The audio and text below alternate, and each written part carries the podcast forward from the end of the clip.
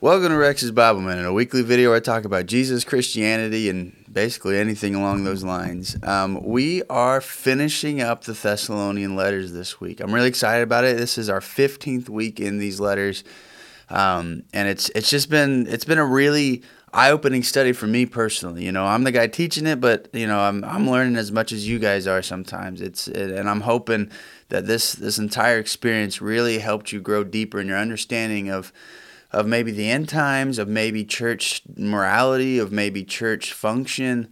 Um, but most of all, I hope it just draws you closer to God. And so we're going to finish up um, the Second Thessalonians letter today. Next week, we're going to be starting into the Johns, First, Second, and Third John. So just a quick recap on the context of the Thessalonian letter, since you know it's been a while. Um, these are some of the first letters that we have from Paul. As a matter of fact, they are the first letters we have from Paul. We're pretty sure. Um, and but this took place on Paul's second missionary journey, and Paul went around starting churches amongst Gentile communities. And after he would start them up, he would write letters to them. Um, and the Thessalonian church in Thessalonica, modern day Greece, Thessaloniki is the name of the city.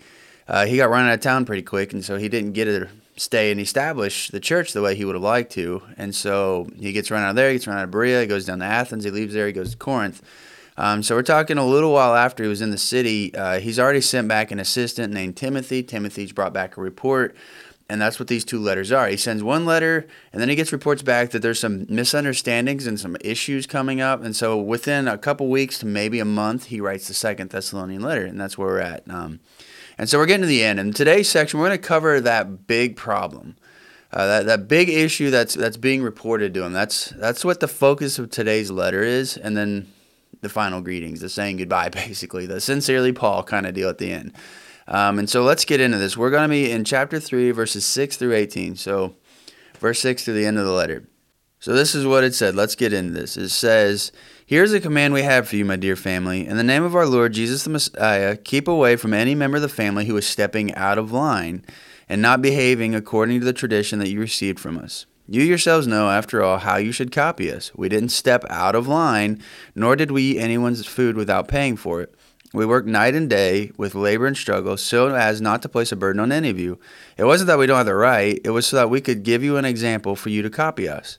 And indeed, when we were with you, we gave you this command those who don't work shouldn't eat. You see, we hear that there are some, of, some among you who are stepping out of line, behaving in an unruly fashion, not being busy with real work, but just busybodies. To people like that, we give this command and exhortation in the Lord Jesus the Messiah Do your own work in peace and eat your own bread. As for you, my dear family, don't get tired of doing what is right. If anyone doesn't obey our word in this letter, take note of them. Don't have any dealings with such a person so that they may be ashamed. Don't consider a person like this an enemy, but rebuke them as a member of the family. Now may the Lord of peace give you peace always in every way. The Lord be with you all. I, Paul, am sending you this greeting in my own hand. This is the sign in each letter of mine. This is how I write. The grace of our Lord Jesus the Messiah be with you all. So let's make sure we put ourselves in context, right? Uh, again, with the, the external context, there's a problem that Paul has heard about after the first letter was delivered.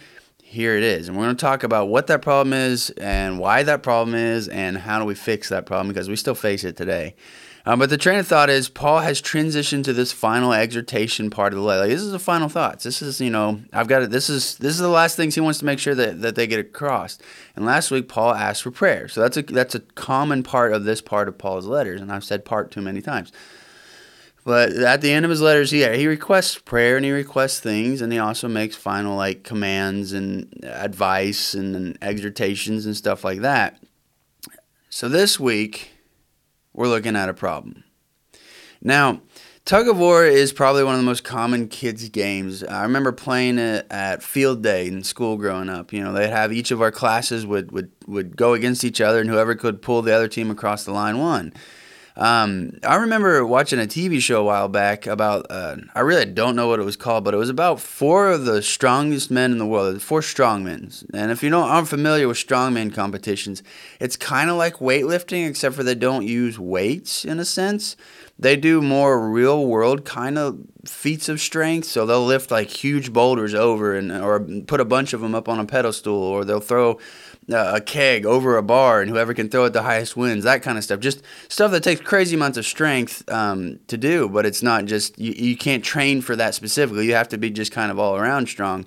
And they took four of these guys who are world champions or like close to it, and just insanely strong. I mean, these guys are all enormous dudes, three, four hundred pounds of, of muscle, just brutes. And what they did on the show is they went around to like cities and they they'd go do tours and highlight the city and the places and but they'd end up like doing competitions of strength in that city based on some strongman contest in its past. In one episode they go to Scotland and Scotland being famous for the Highland Games, the guys all compete in Highland Games. Um, and one of the, the highlights of the Highland Games is a tug of war. And so you have these four dudes who are just monsters. I mean, humongous. Over like one guy's like 6'8, 400 pounds. Like they're all huge guys who are, you know, objectively some of the strongest people on the planet. Uh, and they go up against a group of Highland competition guys, you know, wearing kilts, um, and they play. T- they, they, they do tug of war, and it's it's kind of crazy because despite the fact that those four guys were objectively stronger, they couldn't win that tug of war against those guys who were so much smaller and so much weaker. Why were why why not?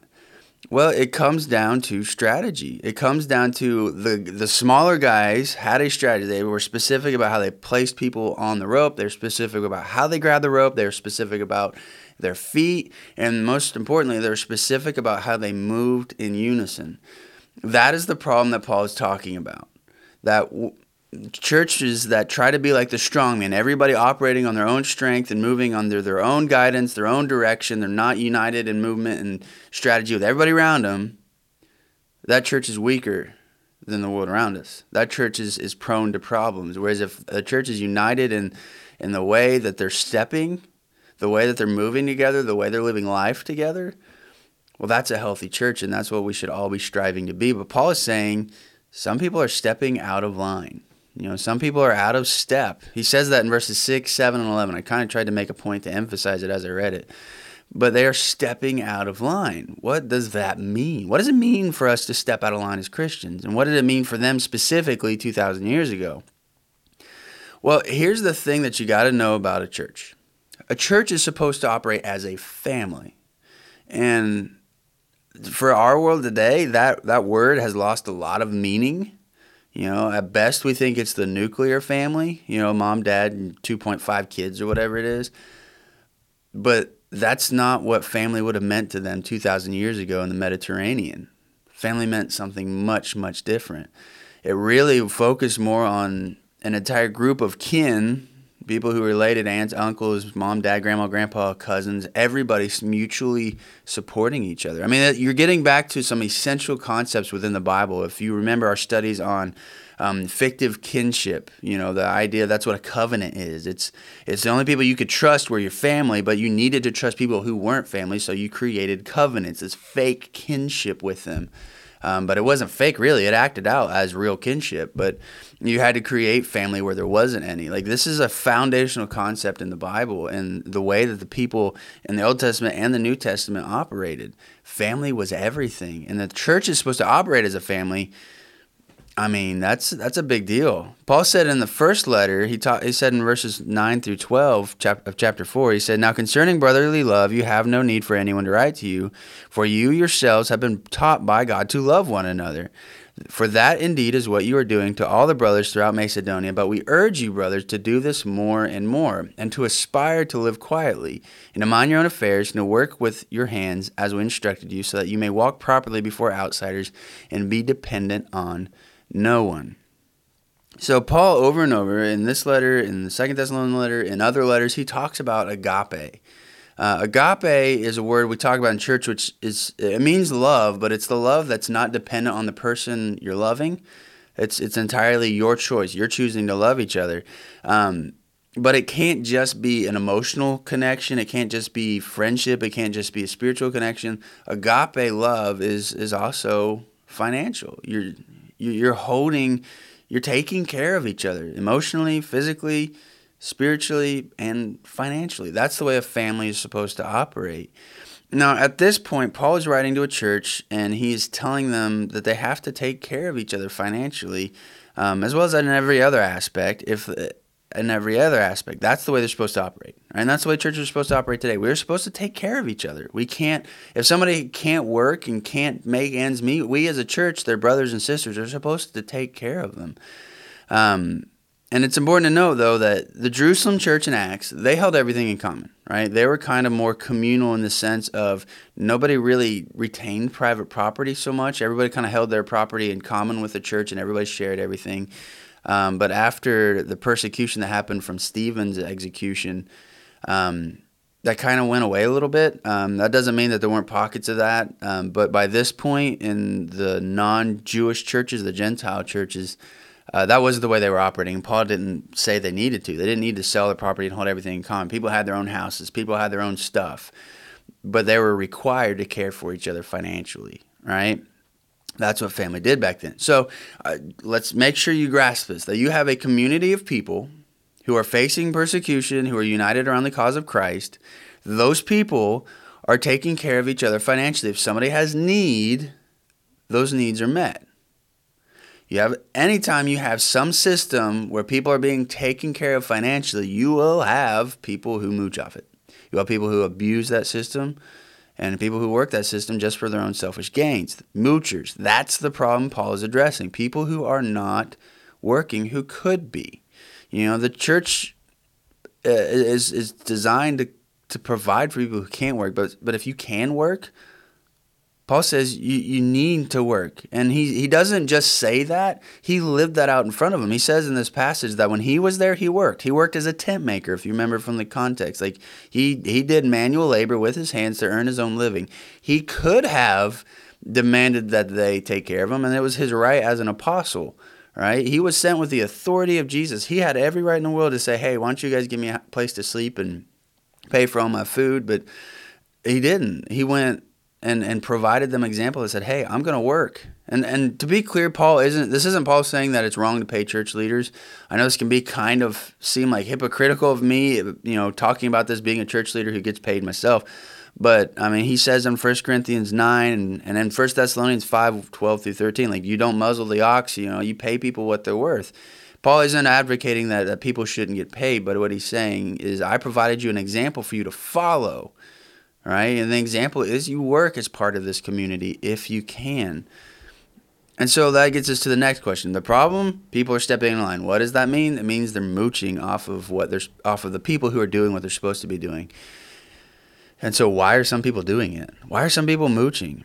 In part, and this is what you probably have heard before if you studied this, some eh, the, the biggest reason that is typically put forth is because they're expecting Jesus to return. And in part that's true right? There are some people who would use that as as the reason that they aren't working, that they believe that Jesus is coming back anytime now. So why would they why would they work? But again, that the people who use that, they miss the point of what Paul was saying, which makes me think that humans, being humans, we have all the same kind of trends back then as we do today. We have the same problems, same tendencies we, did, we do now as they did back then. I, I think the biggest problem, the biggest reason why people were mooching was just laziness Christ coming back soon was more like an easy excuse, in my opinion. Um, it was it was the easy excuse to say, "Well, I don't need to work. Jesus coming back soon." But you still had people working. You had people earning. You had people working with their hands, providing for themselves and providing for those who can't. How could somebody who who could work look at that, walk up to somebody who is working, and put their hand out? Like even though they they could go earn their own money. Why? What justification do they have for that? Even if Christ is coming back next week, until then, you got to eat. You got to have a roof over your head. You got to pay your taxes. Like you have to work up to that point. You have to be able to provide. And between now and then, those people who can't work, the invalids, the the the people who are suffering, the people who are weak, the people who are hurt, injured, whatever, those people got to eat. They got to have a roof over their heads. Who's going to provide for them? There's never a reason not to work other than laziness. So that's that's what I think the problem here is is that people are just lazy. They see an opportunity to be lazy and they take it. same as they do today. We have welfare systems today that people who could work don't. I'm not saying that welfare systems are entirely bad. There are people out there who can't work and need the help, need the assistance. Just to get a little personal, I think it's it's a lot more effective if we as people, individuals take care of each other instead of relying on the government to do it. But, you know, whatever, float your boat. But regardless, if you see a system where people are being provided for, I mean, people are going to take advantage of it. And it's our job to make sure we protect both the people who would miss out because resources are being used by people who shouldn't be using them. And we should be protecting our, our those funds as good stewards of them, right? It's our job. God gives us the ability to work. God gives us the ability to earn. It's our job to be good stewards of that and make sure that where we spend it, how we spend it, how we use it, is for the most good, right? And so we have this situation back then, as we do nowadays, where people are mooching off of the church doing what it's supposed to be doing. How do we deal with it? What's the solution? Well, Paul says, have nothing to do with them if you take that at place value and you say that and you don't read the rest of the context, like you do a Google search, how do I deal with somebody who's who's being a mooch, and you come up with that verse right there, and you don't read the rest of the verses around it, you are going to have a bad, bad situation on your hands. You are going to cause severe damage emotionally, spiritually, and you're going to give the church a black eye that that really, honestly, it still hasn't come from because the church has had this black eye for a long time shunning is is typically thought of as we just don't have anything to do with them. We cut them off. We're not allowed to have any communication with them. You know, you see them at the str- on the at the grocery store. You walk away. You don't go where they go. That's not what Paul says here. Now, it's implied that Paul is assuming before we get to the shunning part that you have done everything Jesus told us to do, right? Because Paul is only teaching what Jesus taught him. That's what Paul's letters are. That's what all the apostles' letters are. That is they are teaching what Jesus has taught them, either what Jesus taught in his lifetime or after as Jesus has continued to minister them. We know that Paul saw the risen Christ after his resurrection and ascension. Like they're teaching what Jesus has taught them. And Jesus taught in Matthew 18 specifically how to deal with somebody who's sinning against you, mooching being a sin against you. It's somebody, you know, abusing the resources of the church. It's lying, basically. You're saying you can't work, but you can. Right? That's a sin. That's a lie. So, how do we deal with somebody who's sinning against us? Well, Matthew 18 spells it out pretty black and white. You go and you talk to him. It's incredible how many problems would be done with if you just went and talked it out. But a lot of times we don't. If that doesn't work, you go and talk to them one on one. You go and you bring one or two more people with them to talk with them. If they still refuse to change it, you bring it before the elders in the church. And if they still don't do it, then you get to what Paul says you shun. So Paul is implying that, hey, you should be following these steps. Go talk to them, go bring more people to talk to them, go bring it before the elders, bring them bring it before the church. And if they still refuse to change, still refuse to fix their way, well, you shun them. But that's not but how you shun them matters.